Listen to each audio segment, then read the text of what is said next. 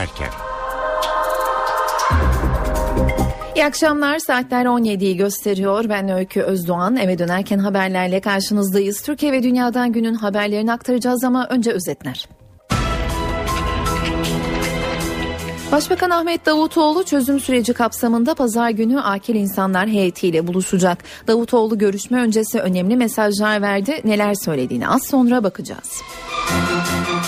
Kobani'de tablo değişiyor. Bölgeden gelen haberlere göre hava saldırılarında ağır darbe alan IŞİD geri çekilmeye başladı. Son durumu sınır hattından Özden Erkuş bildirecek. Islak imza tartışmasında yeni bir süreç başlayabilir. Ergenekon davasına damgasını vuran ıslak imza yeniden incelenecek.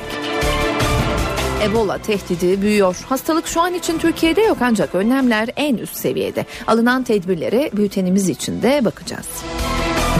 Gözler derbiye çevrildi. Galatasaray ile Fenerbahçe yarın sahaya çıkacak. Derbi öncesi takımların son durumunu ve atmosferi NTV Spor yorumcusu Mehmet Demirkol'la konuşacağız. Günün gelişmelerinden öne çıkan başlıklardı bunlar. Şimdi ayrıntılar.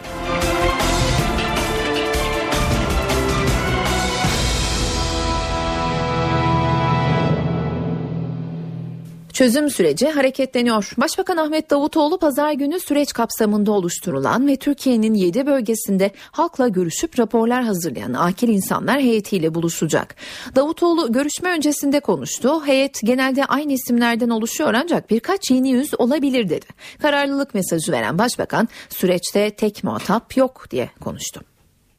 Çözüm süreci bizim kimseden izin almadan kendi irademizle başlattığımız bir süreçtir. Kimsenin de tutumuna bakmadan kendi irademizle yürüteceğimiz bir süreçtir. Nasıl başlatırken kimseden izin almadık, durdurma veya, veya yürütme konusunda da kimsenin tutumuna bunu bağlı kılmayız. Çözüm süreci kararlılıkla devam ettirmiştik. Ama bunun yanında çözüm sürecine herhangi bir şekilde kamu düzensizliğine, kanunsuz faaliyetlere bahane ya da e, gerekçe gibi gösterme çabasına da izin vermeyeceğiz. Bu pazar birlikte görüşeceğiz. Genelde prensip olarak aynı isimlerden oluşuyor. Belki bir iki yani bulunan konum gereği davet edilen isimler varsa ve o konumda bir görev değişikliği olmuşsa belki o tarz bir değişiklik olur. Onun dışında aynı isimlerle pazar günü e, istişare edeceğiz. Burada da en önemli şey çözüm sürecinde arkadaşlar psikolojik boyut.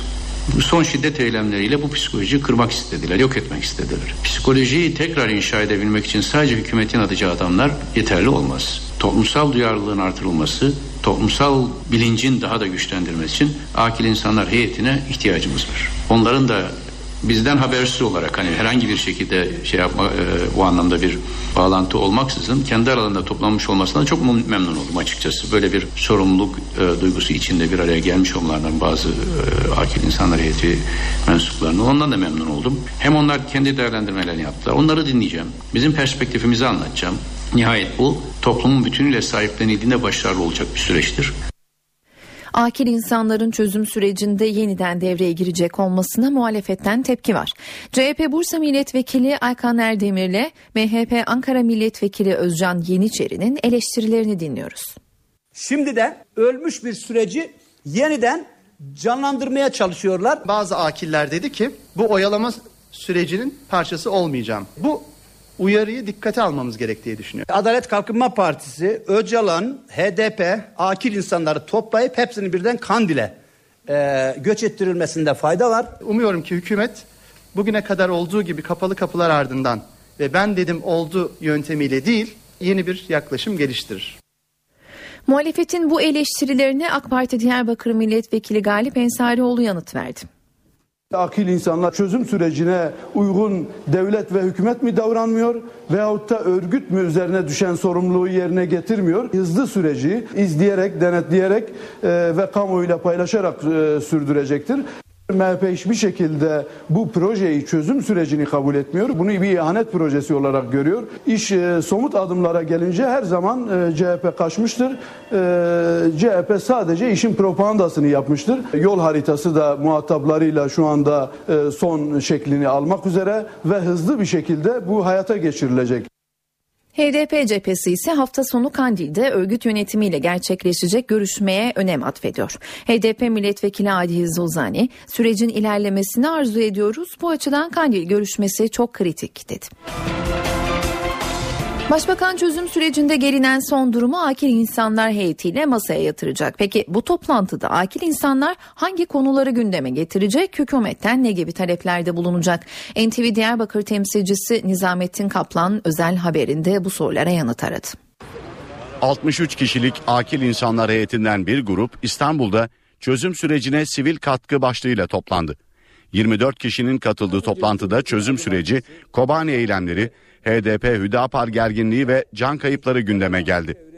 Akil insanlar bu toplantıdan bir gün sonra Başbakan Ahmet Davutoğlu tarafından yeni bir toplantıya çağrıldı. Toplantı pazar günü Dolmabahçe Sarayı'nda yapılacak. Akil insanların gündeminde birçok başlık var. Heyet Cumhurbaşkanı, Başbakan Abdullah Öcalan ve Kandil'deki KCK yöneticileriyle görüşmeyi ve mesajlarını kamuoyuna aracısız iletmeyi talep edecek. Olumlu adımlar atılmasına rağmen sürecin aktörlerinin kullandığı sert dilin yapılanları gölgelediği ve toplumun bundan olumsuz etkilendiği başbakana iletilecek. Akil insanlar heyeti muhalefet partilerinin sürece dahil edilmesini ve süreçle ilgili bilgilendirilmesini isteyecek. 7 bölgede yapılan ziyaretler sonrası hazırlanan raporların akıbeti ve bu raporların ne kadarının hayata geçtiği de toplantıda gündeme gelecek. Merak edilen bir başka konuysa hükümet sözcüsü Bülent Arınç tarafından oluşturulacağı açıklanan çözüm süreci kuruluyla kurumlar arası izleme ve koordinasyon komisyonlarında kimlerin yer alacağı. Kurul ve komisyonların ağırlıklı olarak bölgedeki STK temsilcileriyle bürokratlardan oluşması bekleniyor. Hükümet İçişleri Bakanlığı'nda hazırlanan ve iç güvenlik paketi olarak adlandırılan düzenlemede muhalefetin polis devleti kaygılarını giderecek bir adım atmaya hazırlanıyor. Bu kapsamda kolluk şikayet mekanizması kurulması planlanıyor. Güvenlik güçlerinin yetkileri artırılacak. Ama bu yetkilerden doğabilecek suistimaller de önlenecek. Hükümet bunun için kolluk şikayet mekanizması kurulması üzerinde çalışıyor. Kolluk Gözetim Komisyonu tasarısı daha önce çözüm süreci kapsamında meclis başkanlığına sunulmuştu. Yeni güvenlik paketinde güncellenerek tekrar gündeme getirilmesi bekleniyor. İç güvenlik reformu hazırlanıyor doğru. Yeni unsurlar olacak. Mecliste konuluk gözetim mekanizması diye bir yasa tasarımız var. O da bu çerçevede değerlendiriliyor. Bütün boyutlarıyla değerlendirilerek bir reform paketi çıkacak. Komisyonda serbest avukat ve öğretim üyeleriyle Başbakanlık İnsan Hakları Başkanı olacak. Toplantılar İçişleri Bakanlığı Müsteşarı Başkanlığında yapılacak. İşkence ve kötü muamele iddialarına ilişkin ihbar ve şikayetler bu komisyona yapılabilecek. 30 gün içinde şikayet edilen kişi için disiplin soruşturması açılması istenebilecek. İsimsiz ihbar ve şikayetler kabul edilmeyecek. Sadece gerçekliğinden şüphe duyulmayacak belgelerin varlığında kimlik şartı aranmayacak. Bir kayıt sistemi de kurulacak. Yapılan her bir başvuru için kayıt numarası verilecek, işlemler bu numarayla takip edilecek. Hükümetin meclise gönderdiği yargı paketi olarak adlandırılan düzenleme ise salı günü Adalet Komisyonu'nda ele alınacak.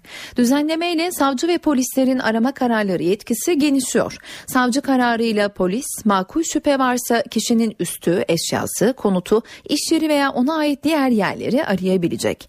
Pakete muhalefetten eleştiriler gelmeye devam ediyor. CHP Meclis Başkanı'na mektup yazdı ve düzenlemenin Meclis Avrupa Birliği Uyum Komisyonu tarafından incelenmesini istedi. HDP'de makul şüphe kriterinin getirilmesine tepki gösterdi. Partiden yapılan yazılı açıklamada bu durumun muhaliflere karşı acımasızca kullanılacağı öne sürüldü.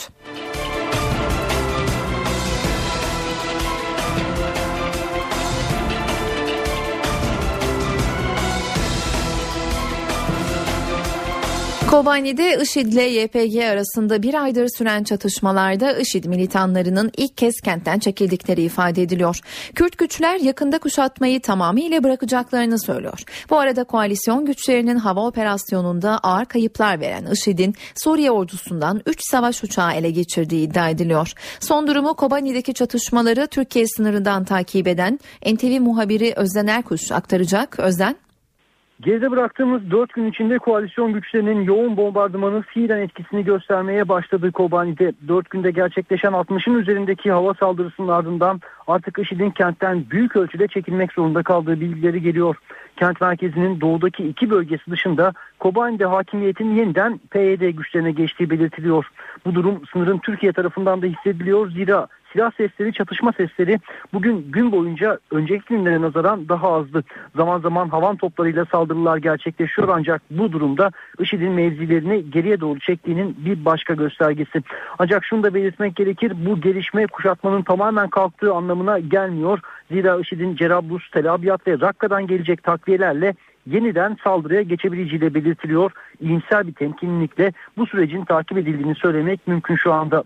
Son hava saldırısı dün gece geç saatlerde yapıldı Kobani'ye. Koalisyon güçleri kentin batısında yer alan IŞİD mevzilerinin bulunduğu Minaze kasabası ve çevresini bir kez daha vurdu. Bölge sabah saatlerinde de hareketliydi. PYD güçleri Tilşehir tepesinden ki bu tepeyi kısa süre önce ele geçirerek bayraklarını dikmişlerdi. İşte o tepeden IŞİD hedeflerini ağır makinalı tüfeklerle ve uçak savarlarla ateş altına almaya devam ettiler bugün gün boyunca. Hava hareketliliği azaldı dedik ama zaman zaman kent üstünde uçan savaş uçaklarının sesini duyuyoruz. Ama bugün içinde şu saate kadar herhangi bir hava saldırısı da yapılmış değil.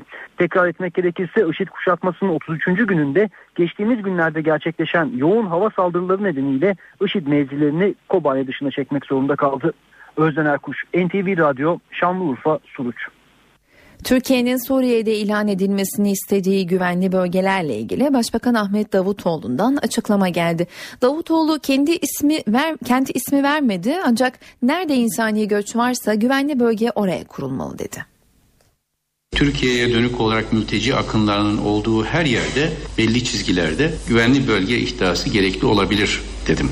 Türkiye'de şimdiye kadar bölge, mülteci şeyleri nereden geldi? Yayla Dağı'ndan geldi, Laskiye'nin kuzeyinden. Nereden geldi? Reyhanlı'nın doğusundan, efendim İdlib tarafından geldi. Nereden geldi? Kilis'in hemen karşısından Azzaz bölgesinden geldi. Nereden geldi? Cerablus, Çoban Bey'den e, oradan son dönemde Türkmenlerin yoğun girişleri olmuştu.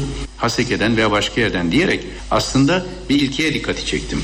Yani güvenli bölgenin insani bölgeler olduğu, askeri bölgeler değil de insani bölgeler, sivil akışlarının olduğu yerlerde sınırlamaya çalıştım. Orada haritalarda bazı yerler çıkmış görünüyor, bazı yerler o, o bu harita bizim tarafımızdan herhangi bir diplomatik müzakerede kullanılmış haritalar değil. Bunlar dediğim gibi basın mensuplarının benim zikrettiğim yerlere dayalı olarak üretilen haritalar. Dolayısıyla nerede insani göç ve insani bir durum söz konusuysa güvenlikli bölge orada olur. Amerika Birleşik Devletleri Kobani'de IŞİD ile savaşan PYD ile ilk kez temasa geçti. Amerikan Dışişleri Bakanlığı Sözcüsü Jen Psaki, PYD ile Paris'te görüştüklerini açıkladı. Sözcü bununla birlikte PKK'yı terörist örgütler listesinde tutma noktasında tutumlarında bir değişiklik olmadığını söyledi. Amerikan Savunma Bakanlığı da Ankara'da Türk yetkililerle görüşen askeri heyetin temaslarının çok iyi geçtiğini duyurdu. Amerika Birleşik Devletleri Dışişleri Bakanlığı Sözcüsü Jen Psaki, Savunma Bakanlığı Pentagon Sözcüsü Tuamiral John Kirby ile düzenlediği ortak basın toplantısında PYD ile doğrudan temasa geçtiklerini açıkladı. Bildiğiniz gibi bir süredir aracılar yoluyla PYD ile görüşüyorduk. Geçen hafta sonu ise PYD ile doğrudan temasa geçtik. Amerika Birleşik Devletleri adına bir Dışişleri Bakanlığı yetkilisinin yer aldığı görüşme Paris'te gerçekleşti. ABD Dışişleri Bakanlığı sözcüsüne Kobani'de IŞİD'le mücadele ettikleri için ABD'nin PKK'yı terör örgütleri listesinden çıkarıp çıkarmayacağı da soruldu. Sözcü, PKK ve PYD üyeleri arasındaki bağın farkındayız. PKK konusunda uzun süredir kaygılarımız aynı. Örgütü terör örgütü listesinde tutma konusundaki tutumumuz değişmedi yanıtını verdi. Ortak basın toplantısında Türkiye'nin IŞİD'le mücadele koalisyonuna katkısı da gündeme geldi. Görüşmeler çok iyi geçti. Görüşmelerde Türkiye'nin koalisyona sağlayacağı diğer katkılar üzerinde yoğunlaşıldı. Pentagon sözcüsü Kirby, Türkiye'nin ısrar ettiği güvenli bölge konusunda Türk yetkililerle görüşmeye devam edeceklerini ama şu anda aktif askeri bir planları olmadığını belirtti.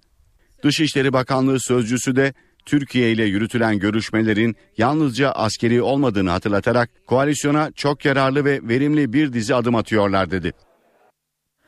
Almanya Dışişleri Bakanı Frank-Walter Steinmeier, IŞİD'le mücadele için PKK'ya silah verilmesinin söz konusu olamayacağını söyledi. İktidar Partisi Hristiyan Demokratların Parlamento Grup Başkanı Volker Kauder'in IŞİD'le mücadele edilmesi için PKK'ya silah verilmesine açık kapı bırakmasının ardından bu durumun söz konusu olmadığını söyledi. Alman Dışişleri Bakanı PKK Türkiye'yi yeni şiddet eylemleriyle tehdit ettiği sürece bu mümkün değil dedi. Volker Kauder IŞİD'e karşı karşı PKK'nın da silahlandırılması seçeneğine sıcak baktığını ifade etmişti. Ege Üniversitesi'nde tansiyon yükseldi. Karşıt görüşlü öğrenciler arasında kavga çıktı. Gerginlik bir grup öğrencinin Kobani'ye destek eylemi yapmak istemesi üzerine başladı. Çevik kuvvet ekipleri öğrenciler arasında yaşanan kavgaya müdahale etti. Güvenlik güçleri üniversitede geniş güvenlik önlemi aldı. NTV Radyo Para ve sermaye piyasalarından son verileri aktaralım. BIST 100 endeksi 75.691 puan seviyelerinde. Serbest piyasada dolar 2.25, euro 2.87'den işlem görüyor. Kapalı çarşıda ise Cumhuriyet altını 604, çeyrek altın 146 liradan satılıyor. Saat 17.17 NTV Radyo'nun yayını kısa bir aranın ardından Kemal Yurteri'nin hazırlayıp sunduğu muhabirden programıyla devam edecek.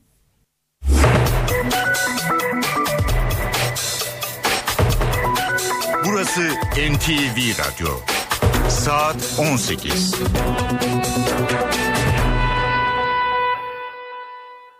Saatler 18'i gösteriyor. Ben Öykü Özdoğan. Eve dönerken haberlerde Türkiye ve dünyada günün öne çıkan haberlerini aktarıyoruz. Başbakan Ahmet Davutoğlu çözüm süreci kapsamında pazar günü akil insanlar heyetiyle buluşacak. Davutoğlu görüşme öncesi kararlılık mesajı verdi. Akil insanlar heyetinin sürece ivme kazandıracağını söyledi. Kobani'de koalisyon güçlerinin hava saldırılarında ağır darbe alan IŞİD'in geri çekilmeye başladığı ifade ediliyor. Islak imza tartışmasında yeni bir süreç başlayabilir. Ergenekon davasına damgasını vuran ıslak imza yeniden incelenecek. Ebola tehdidi büyüyor. Hastalık şu an için Türkiye'de yok ancak önlemler en üst seviyede. Alınan tedbirlere bülten içinde yer vereceğiz. ÖSYM kamu personel seçme sınavı orta öğretim ve ön lisans sonuçlarını açıkladı. Adaylar sonuçlarını ÖSYM internet sayfasından kimlik numaralarıyla öğrenebiliyor. Ve gözler derbiye çevrildi. Galatasaray'la Fenerbahçe yarın sahaya çıkacak. Derbi öncesi takımların son durumunu ve atmosferi NTV Spor yorumcusu Mehmet Demirkol'la konuşacağız. Günün gelişmelerinden öne çıkan başlıklardı. Şimdi ayrıntılara geçelim.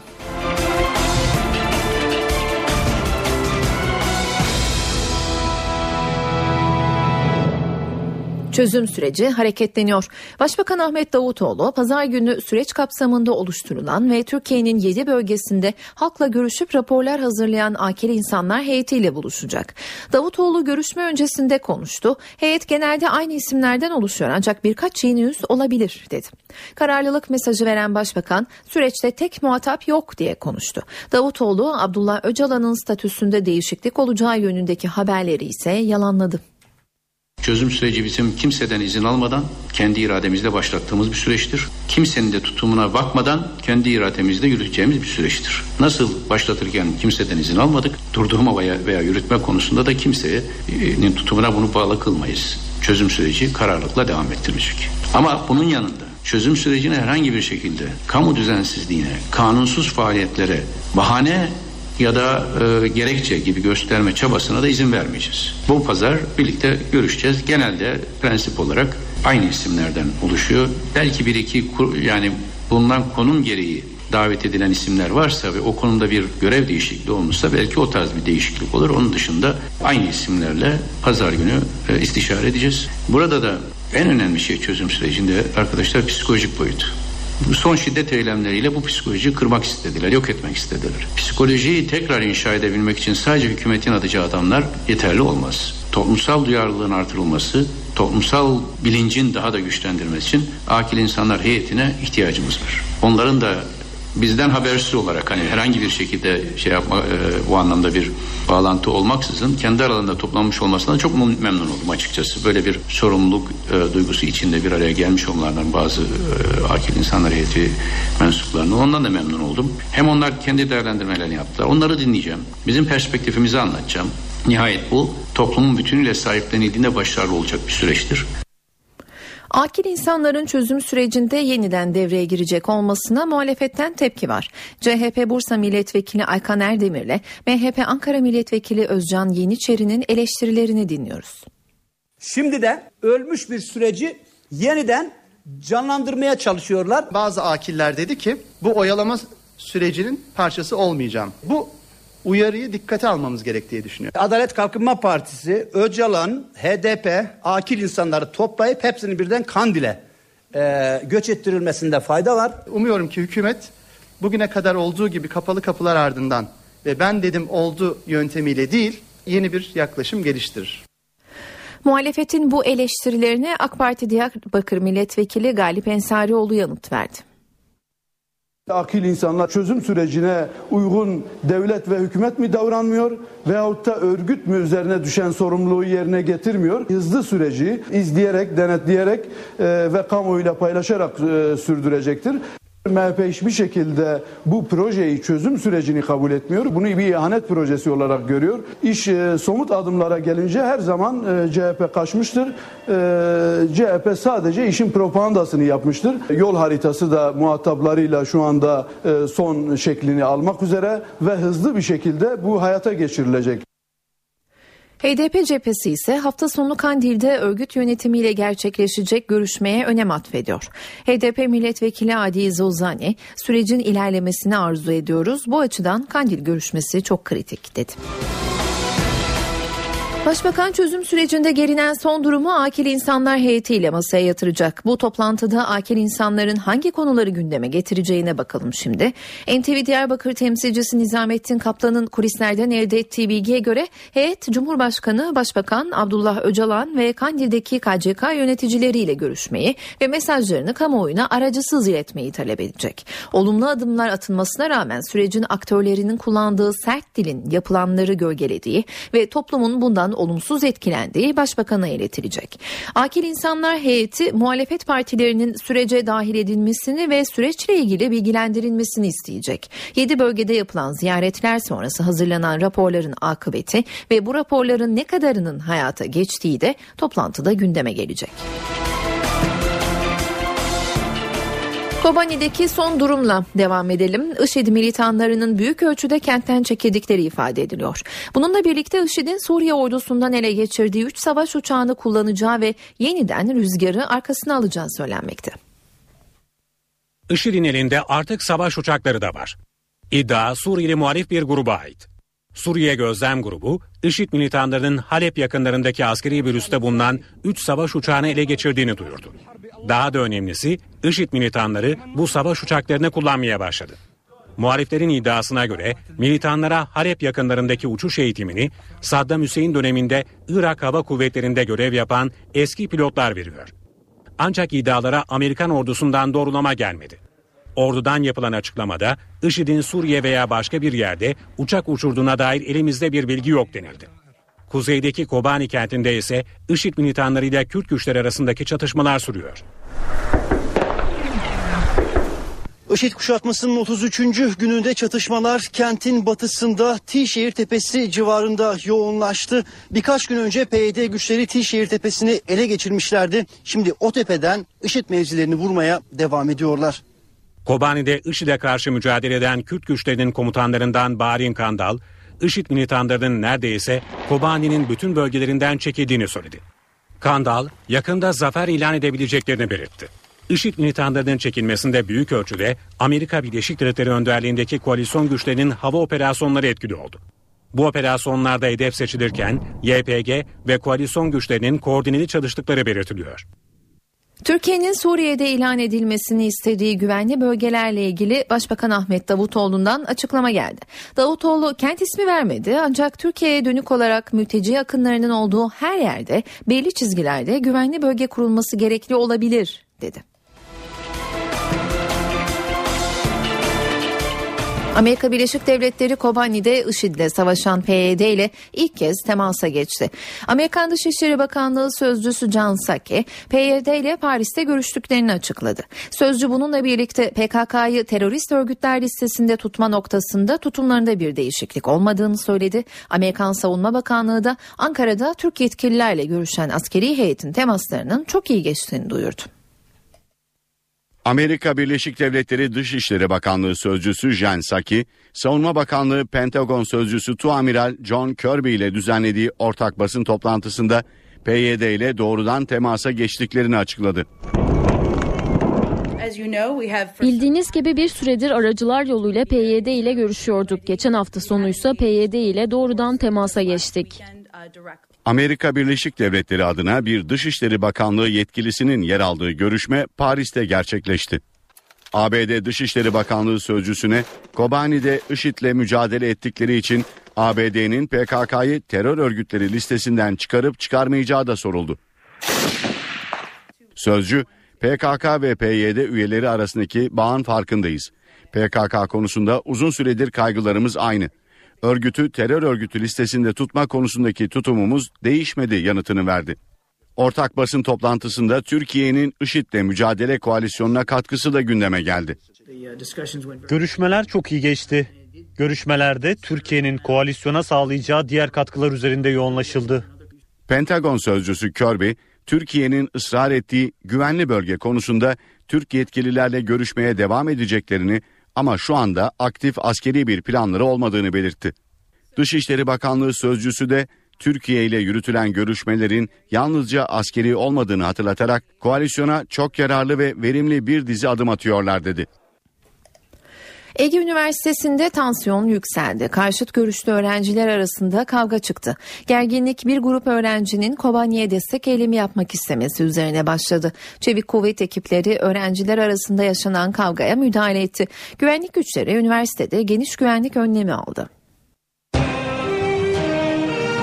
NTV Radyo Batı Afrika'da başlayıp Amerika ve Avrupa'da yayılmaya başlayan Ebola'ya karşı Türkiye ne gibi tedbirler aldı?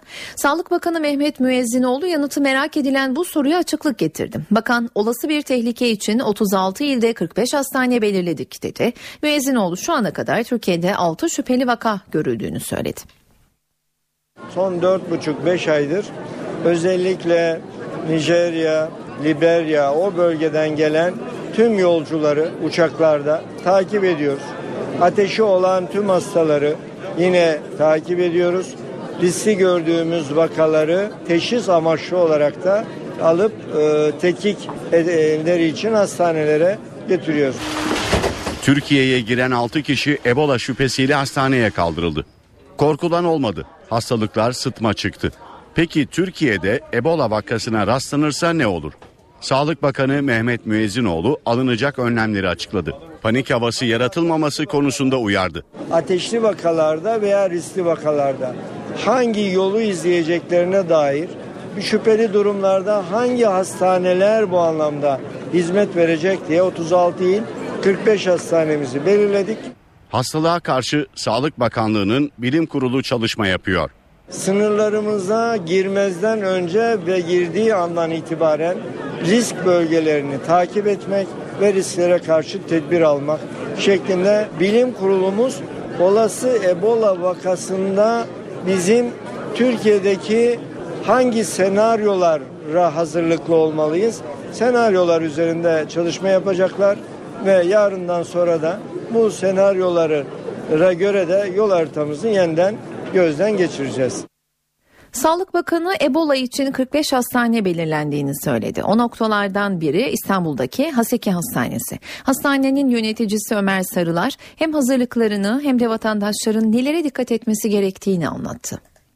Hastanın hiçbir şekilde sağlam taşıyıcılarla temas etmemesi lazım. Tulum, koruyucu gözlükler, maskelerle beraber bir kere bunun sağlanması lazım. İkincisi solunum yoluyla bulaşmadığı da Dünya Sağlık Örgütü'nce kabul edildiğine göre tek bir önlem en önemlisi hastanın salgılarıyla sekresyonlarla hastaya temas etmemek diyeyim kısaca. Hastalığın yayılma riskinin bulunduğu noktaların başında uçaklar geliyor. Özellikle Afrika'dan gelen uçaklar risk oluşturuyor. Ulaştırma Bakanı Lütfi Elvan bu nedenle hosteslere eğitim verildiğini söyledi. Tüm e, hostesler bu konuda e, Ebola virüsü konusunda eğitim aldılar. Herhangi bir Afrika ülkesi ise o ülkeden gelişte, check-in kısmında veyahut uçakta herhangi bir şüpheli durum söz konusu olduğunda gereken önlemleri alıyorlar. Dünyada Ebola kaygısı büyüyor. İngiliz uzmanlar aşı bulunmadığı sürece salgının kontrol altına alınamayacağı uyarısında bulundu. Birleşmiş Milletler ise gelişmiş ülkelerden Ebola ile mücadele için yeterince yardım alamadığını açıkladı. Dünya Ebola alarmında. İngiliz uzmanlar hastalığa karşı aşı bulunmadığı sürece salgının kontrol altına alınamayacağı uyarısında bulundu. Alınan tedbirlerin hastalığın yayılmasını önleyemediğine dikkat çekildi. Birleşmiş Milletler Genel Sekreteri Ban Ki-moon da Ebola ile mücadele için yardımların bir an önce artırılması çağrısı yaptı. Ban Ki-moon geçen ay 1 milyar dolara ihtiyaç duyulduğunu açıklamalarına rağmen şu ana kadar sadece 100 bin dolarlık yardım alabildiklerini söyledi. Dünya Sağlık Örgütü de Ebola'nın yayılmasını önlemek için çabalarını yoğunlaştırıyor. Bu çerçevede 15 Afrika ülkesine hastalığın sıçramasını engellemek amacıyla tedbirler alınacak.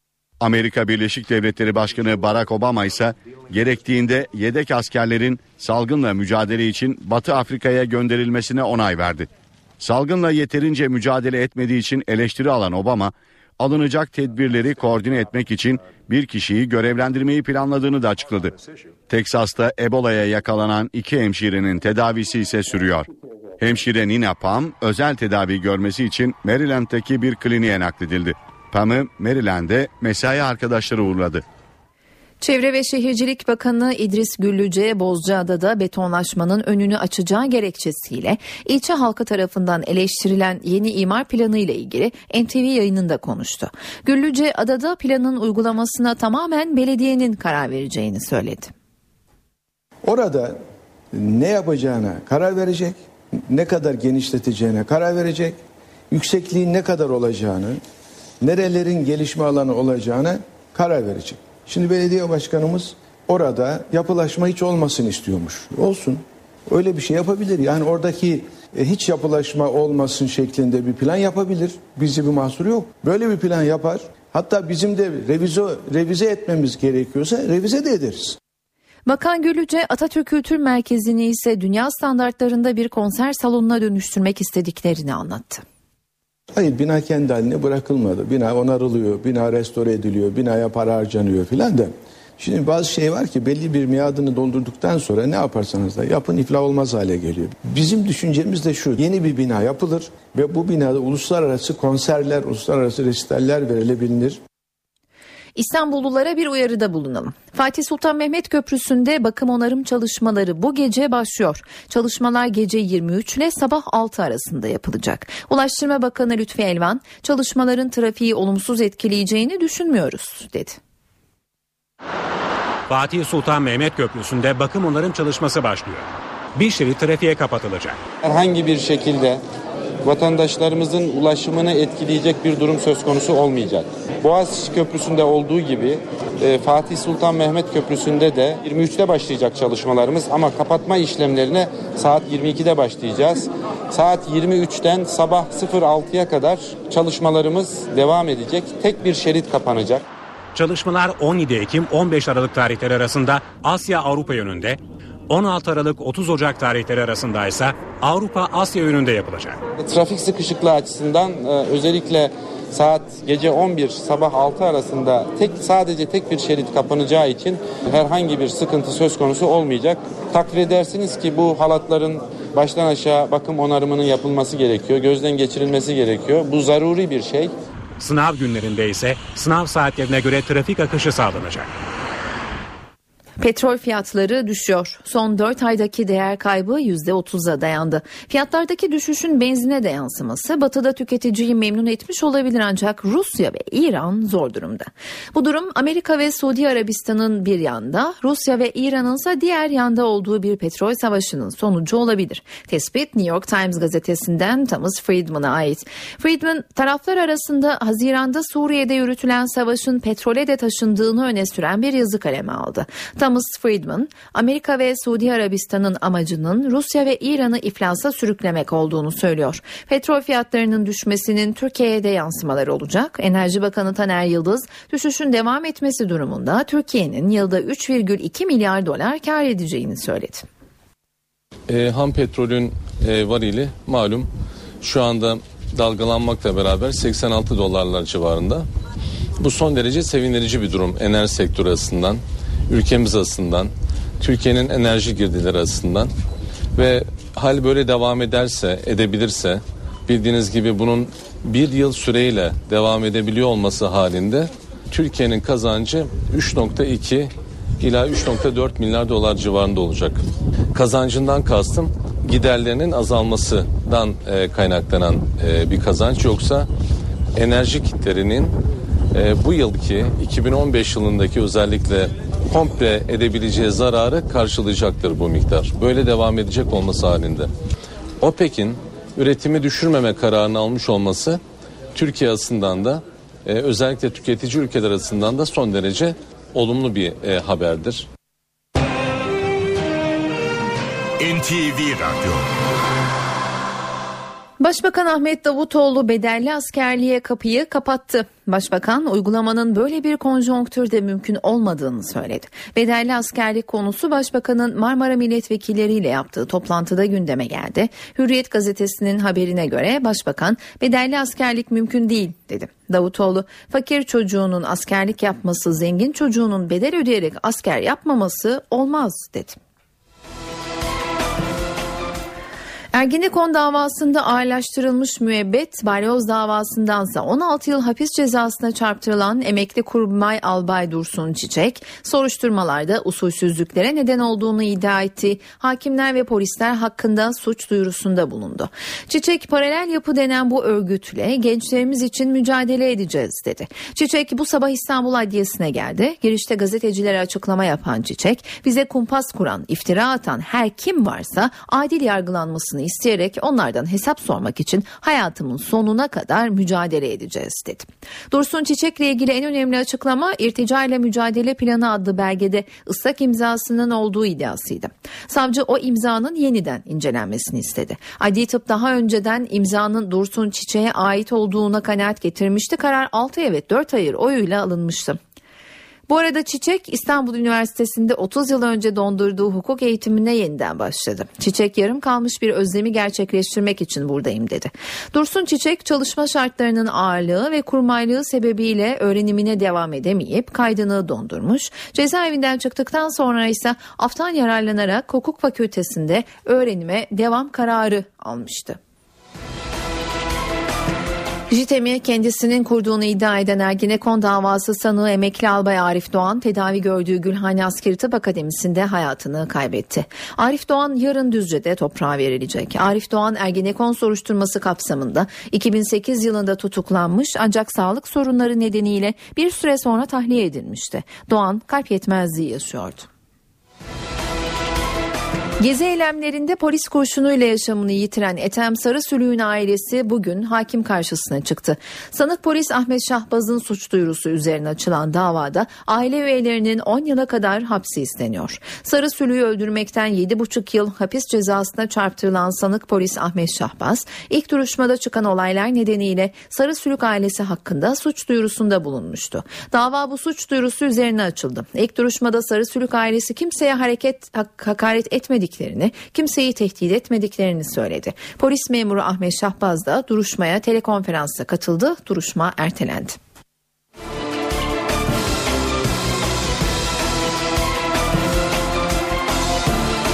İstanbul Bahçeli Evler'de bahşiş almak için düğün konvoyunun önünü kestikten sonra tartıştığı damadı aracının camına sıkıştırıp sürükleyerek ölümüne sebep olduğu iddia edilen iki kişi hakkında kasten öldürme ve kasten öldürmeye iştirak suçlarından dava açıldı.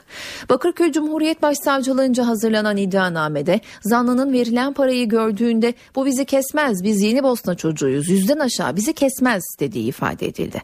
Savcı şüpheli Emrah Ağa'nın kasten öldürme suçundan müebbet hapis cezası cezasına, diğer şüpheli Abdülkadir Ağa'nın da kasten öldürmeye iştirak suçundan 10 yıldan 15 yıla kadar hapis cezasına çarptırılmasını istedi.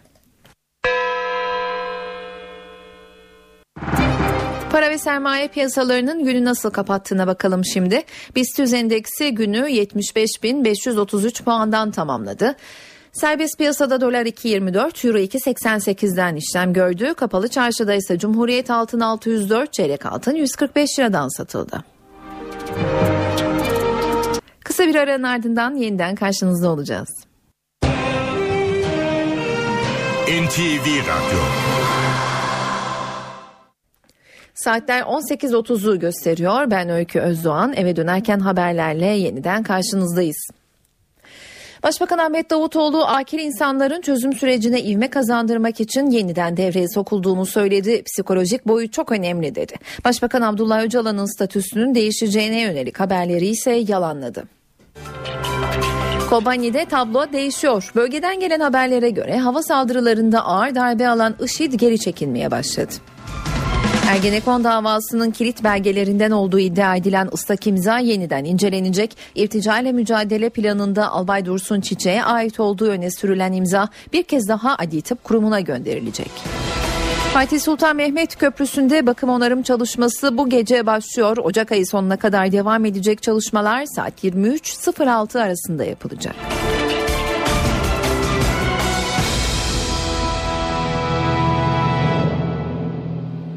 Şimdi uyuşturucu bağımlılığından kurtulan bir genç kızın hikayesini mikrofona getireceğiz. 23 yaşındaki Seçil Aşık bir kereden bir şey olmaz diyerek uyuşturucuya başladığını, kısa sürede bağımlı hale geldiğini söylüyor. Genç kız 5 yıllık bir mücadele sonucu bağımlılıktan kurtulduğunu ifade ediyor. Uyuşturucuya başlayan arkadaşını kurtardı ama kendine yardım edemedi. Lisede okurken başladığı uyuşturucuyla 5 yıl mücadele etti. Sonunda kazanan taraf o oldu.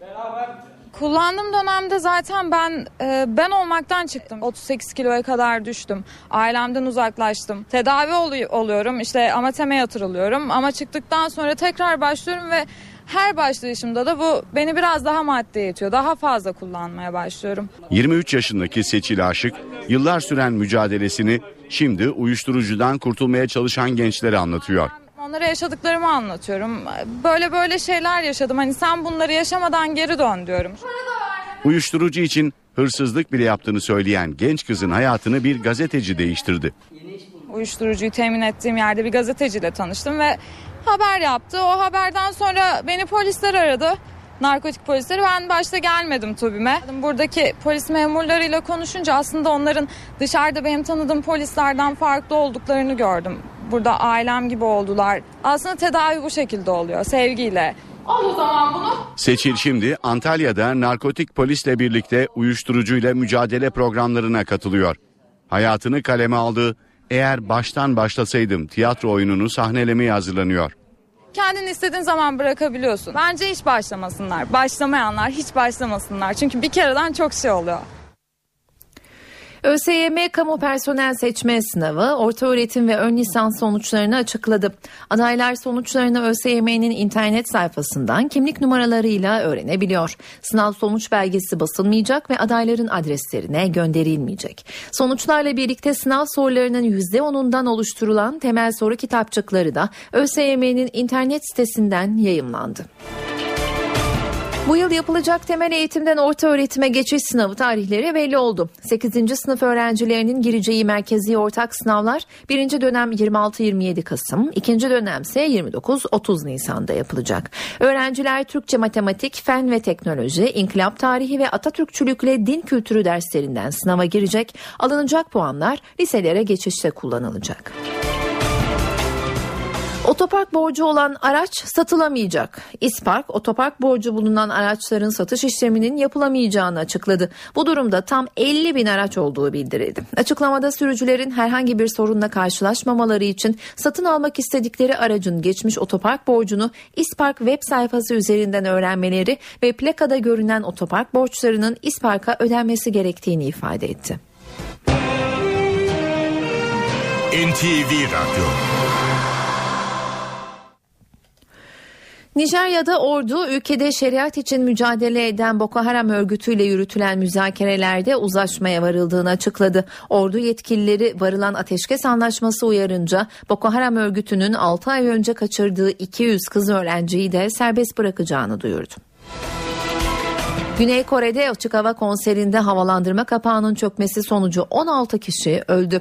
Kaza başkent Seul'ün güneyindeki Seongnam kentinde bir konser sırasında meydana geldi. İzleyiciler sahneyi daha iyi görebilmek için üzerinde havalandırma kapaklarının bulunduğu bölüme çıktı. Ancak onlarca kişi kapakların ağırlık nedeniyle çökmesi sonucu 10 metre aşağıdaki otoparka düştü. 12 kişi olay yerinde, 4 kişi de hastanede hayatını kaybetti. Ağır yaralanan 11 kişinin tedavisi ise sürüyor.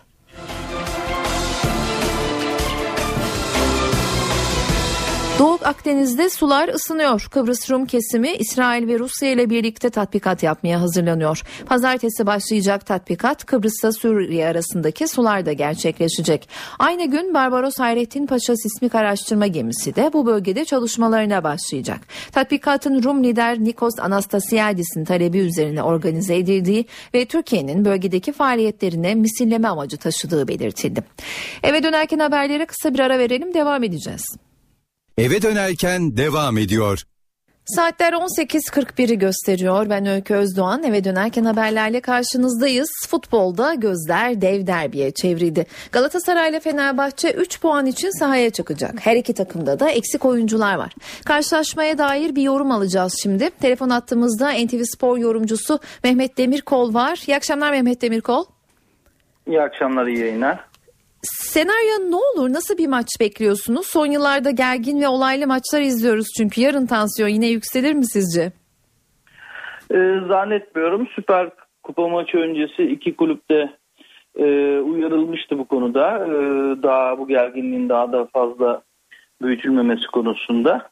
Oyuncular ve takımlar da buna karşılık verdiler. Çok ciddi bir yani tribün, bir iki tribün olayı dışında e, tribün olayının tetiklediği olaylar dışında çok fazla bir şey olmadı. Sonuna doğru işler karıştı. E, yarın bir şey olacağını zannetmiyorum. Açık söylemek gerekirse e, biraz daha fazla uyarılırlar oyuncular e, ve gerginlik olacağını zannetmiyorum ama tabii oyun kısmına bakarsak oyun kısmı esasında beni çok daha e, meraklandıran çünkü en belirsiz son yılların en belirsiz e, maçı diyebilirim. Bir derbisi diyebilirim. Çünkü iki takımın da standartları çok belirsiz. Henüz e, en iyi neyi yapabildiklerini gösteremediler bize. Dolayısıyla hani çok belirsiz, çok tahmin edilemez bir maç şu an için görünen. Ee, peki kazanan ligde psikolojik üstünlük sağlar mı? Valla kazanın e, ben açık söylemek gerekirse derbiyi Beşiktaş'ın kazanacağını düşünüyorum. Yani yarın oynamayan bir takımın kazanacağını hı düşünüyorum. Çünkü kaybeden çok ciddi e, bunalım yaşayacaktır ama kazanan e, işlerini yoluna koymayacak. Hı hı. Sadece durumu devam ettirecek. Çünkü e, problemleri var iki takımın da. İki takımın da teknik hı. direktörü kabul edelim ki bulundukları yeri çok doldurmuyorlar. Hı hı. E, en azından şu an için. E, e, kaybetmemek daha öncelikli olacaktır yarın.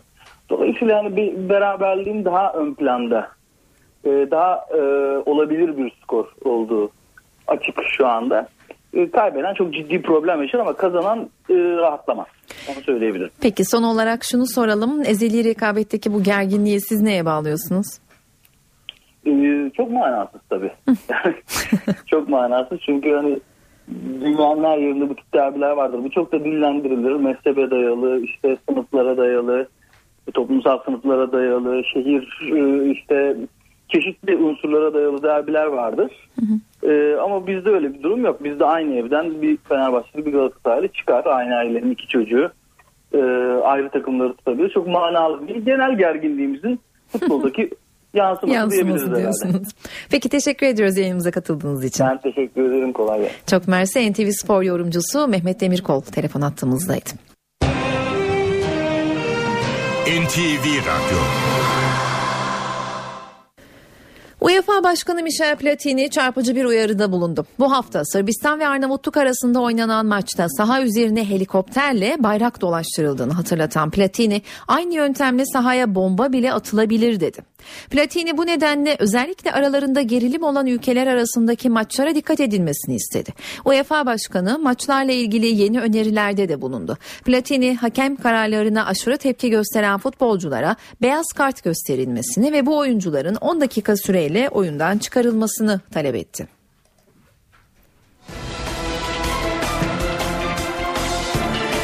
Ve kültür sanat diyoruz. Bu akşam sergilenecek kültür sanat etkinliklerinden öneriler var sırada.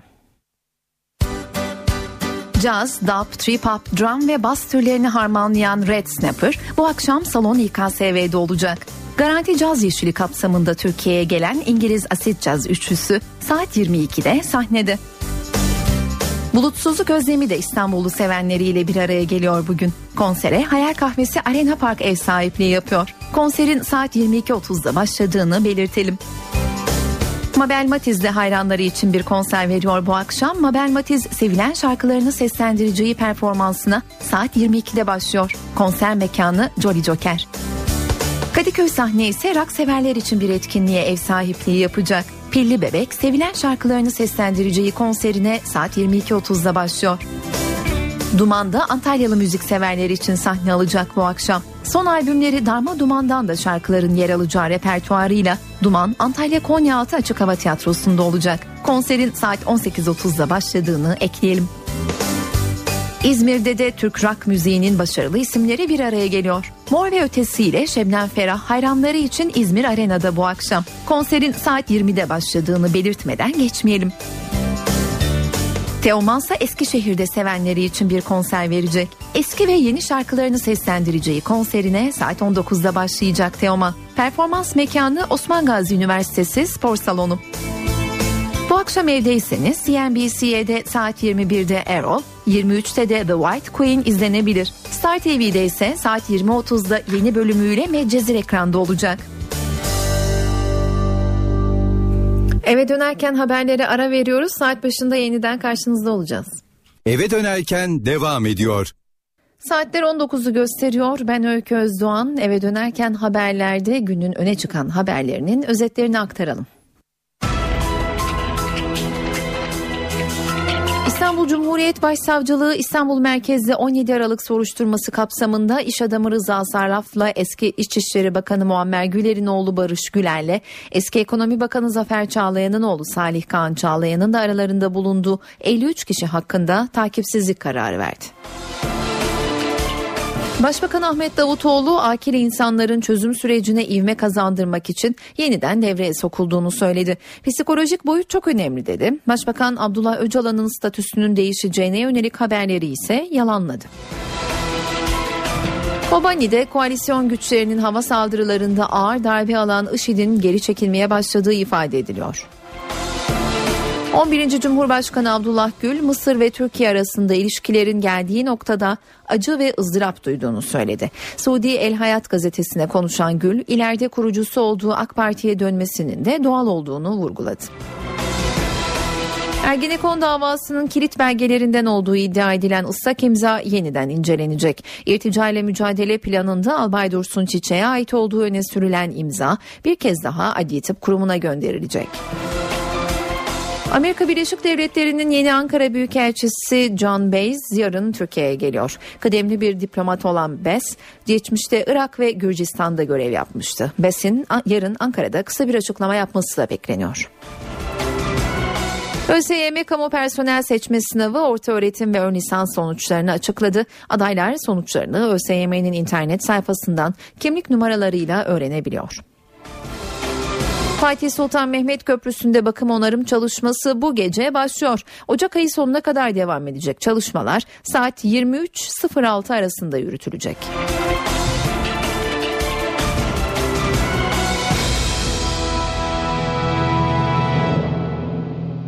İstanbul'daki yol durumuna bakalım. Köprüler her iki yönde de oldukça yoğun görünüyor. Fatih Sultan Mehmet Köprüsü'nün yoğunluğu Anadolu yakasında Çavuşbaşı'ndan başlıyor. Aksi istikamette ise gişelerden önce arıcılardan itibaren Anadolu yakasına geçildiğinde sıkışıklık Küçük Bakkalköy'e Kozyatağı'na kadar sürüyor. Boğaziçi Köprüsü'nde ise Acıbadem Köprüsü'nden köprü çıkışına kadar yoğun görünüyor. Avrupa yakasından geçişlerde ise Çağlayan'dan Anadolu yakasına geçildiğinde Altunizade'ye kadar trafik oldukça yoğun. Boğaziçi Köprüsü'nde iyi yolculuklar dileriz. Eve dönerken haberlerin sonuna geldik. Ben Öykü Özdoğan, editör Sevan Kazancı, teknik masada Murat Çelik. İyi akşamlar diliyoruz. NTV Radyo'nun yayını kısa bir aranın ardından Sevin Okyay'ın hazırlayıp sunduğu Köşe Bucak programıyla devam edecek. NTV Radyo